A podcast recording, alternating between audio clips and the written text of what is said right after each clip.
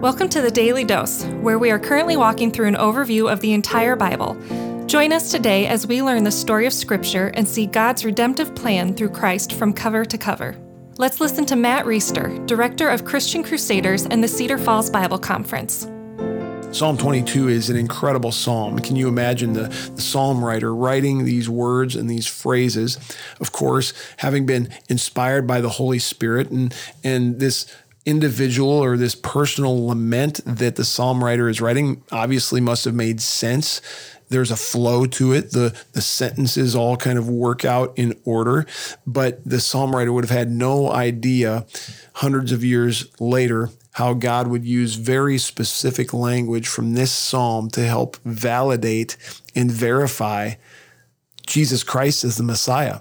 Specific language tied to his death, which would have harken back to what we read in Psalm 22. It's just incredible how God uses this text to tie to the New Testament text and validate both of them, help us have great trust in the reliability of God's word. We're going to turn and read the second half of it and finish this psalm up. And this is where the corner gets turned. The person who is being mistreated and attacked by their enemies, the person who's crying out in anguish uh, for God to spare them, this turns a corner and that person is going to be vindicated. And so let's read chapter 22, verses 19 and following. But you, O Lord, do not be far off. O you, my help, come quickly to my aid. Deliver my soul from the sword, my precious life from the power of the dog. Save me from the mouth of the lion. You have rescued me from the horns of the wild oxen. I will tell of your name to my brothers. In the midst of the congregation, I will praise you. You who fear the Lord, praise him. All you offspring of Jacob, glorify him and stand in awe of him, all you offspring of Israel. For he has not despised or abhorred the affliction of the afflicted, and he has not hidden the face of him, but has heard when he cried to him. From you comes my praise in the great congregation. My vows I will perform before those who fear him. The afflicted shall eat and be satisfied. Those who seek him shall praise the Lord. May your hearts live forever. All the ends of the earth shall remember and turn to the Lord, and all the families of the nations shall worship before you. For kingship belongs to the Lord, and he rules over the nations. All the prosperous of the earth eat and worship. Before him shall bow all who go down to the dust, even the one who could not keep himself alive. Posterity shall serve him and shall be told of the Lord to the coming generations. They shall come and proclaim his righteousness to a people yet unborn, that he has done it. So there's this great progression that takes place. First of all, the, the person being vindicated here is going to say, I'm going to praise you, God. I'm going to tell of your name to my brothers. And then it goes down to command the people of Israel to praise the Lord. All you offspring of Jacob, verse 23, all you offspring of Israel, stand in awe of him. And he talks about praising him in verse 25 in the great congregation. So this is talking about within the people of Israel, there is great praise for what the Lord has done to vindicate his people, those who trust him, those who fear him, those who seek him.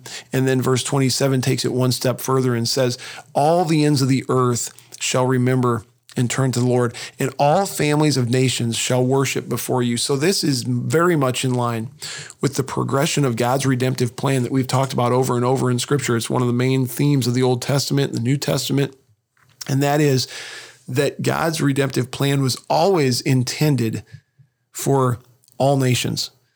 And when we are in heaven, the new heavens and the new earth, there will be representatives from every tribe, tongue, and nation because God, way back in Genesis 12, remember when God commissioned Abraham, he said, I'm going to bless you and you're going to be a blessing to others, and all nations will be blessed because of you.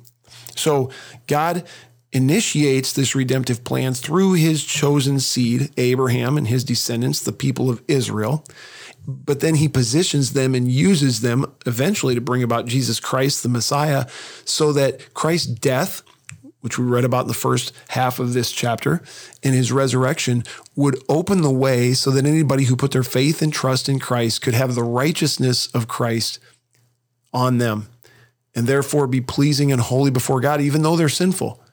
and they could be grafted into the family of God through faith in Him and vindicated.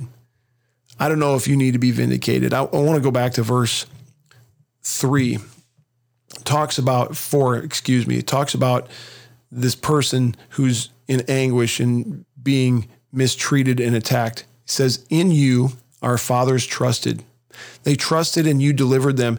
To you they cried and were rescued. In you they trusted and were not put to shame. What this what this psalm writer is saying is that God, you have bailed us out before. When our people, the people of Israel, have cried out to you, you have rescued them. You've rescued them miraculously in many ways uh, through the Red Sea and against all kinds of odds throughout the Old Testament. Many of the devotions we've done on this Daily Dose podcast have highlighted how God has rescued his people. In other words, the person writing this uh, is saying, I know you can rescue me. You've done it before. You can rescue me. Uh, but sometimes God chooses, we've talked about this, not to rescue his people in this life. And verse 29 alludes to that. Before him shall bow all who go down to the dust. That's everyone who dies, who trusts him, even the one who could not keep himself alive. In other words, God's not going to rescue everybody, and God's maybe not going to rescue you or me from whatever challenge we're facing, but we will 100% take it to the bank, be vindicated. We will stand in the congregation of the righteous and we will praise the Lord. We will worship with representatives from every tribe, tongue, and nation in the new heavens and the new earth as we stand before God, redeemed, made holy and righteous through Jesus Christ, who paid the price lived the life, died the death that we couldn't. And that's great news, friend.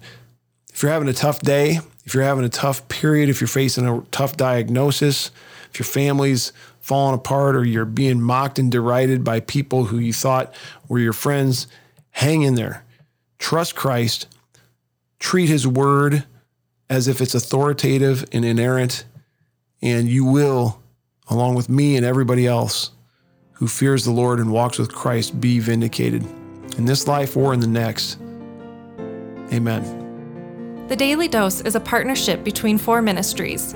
First is Christian Crusaders, where you can find weekly 30 minute worship services at ChristianCrusaders.org and where you can hear engaging interviews and other content on one of our three podcasts. Second is Fresh Wind Worship, whose weekly worship services are available on their YouTube channel, Fresh Wind Ministries, and linked to their Facebook page, Fresh Wind Worship. Third is the Cedar Falls Bible Conference, whose conference videos are available at cedarfallsbibleconference.com. And please consider joining us for our 100th annual conference on Saturday, July 31st through Saturday, August 7th in 2021. If you or someone you know could benefit from an anonymous online Christian mentor, please visit issuesiface.com, which is provided by Power to Change Digital Strategies, our fourth partnering ministry. Please subscribe to this podcast, leave a five star review, and prayerfully consider financially supporting one of our partnering ministries. And check our episode notes for links and more details. Thank you for listening, and may God richly bless you.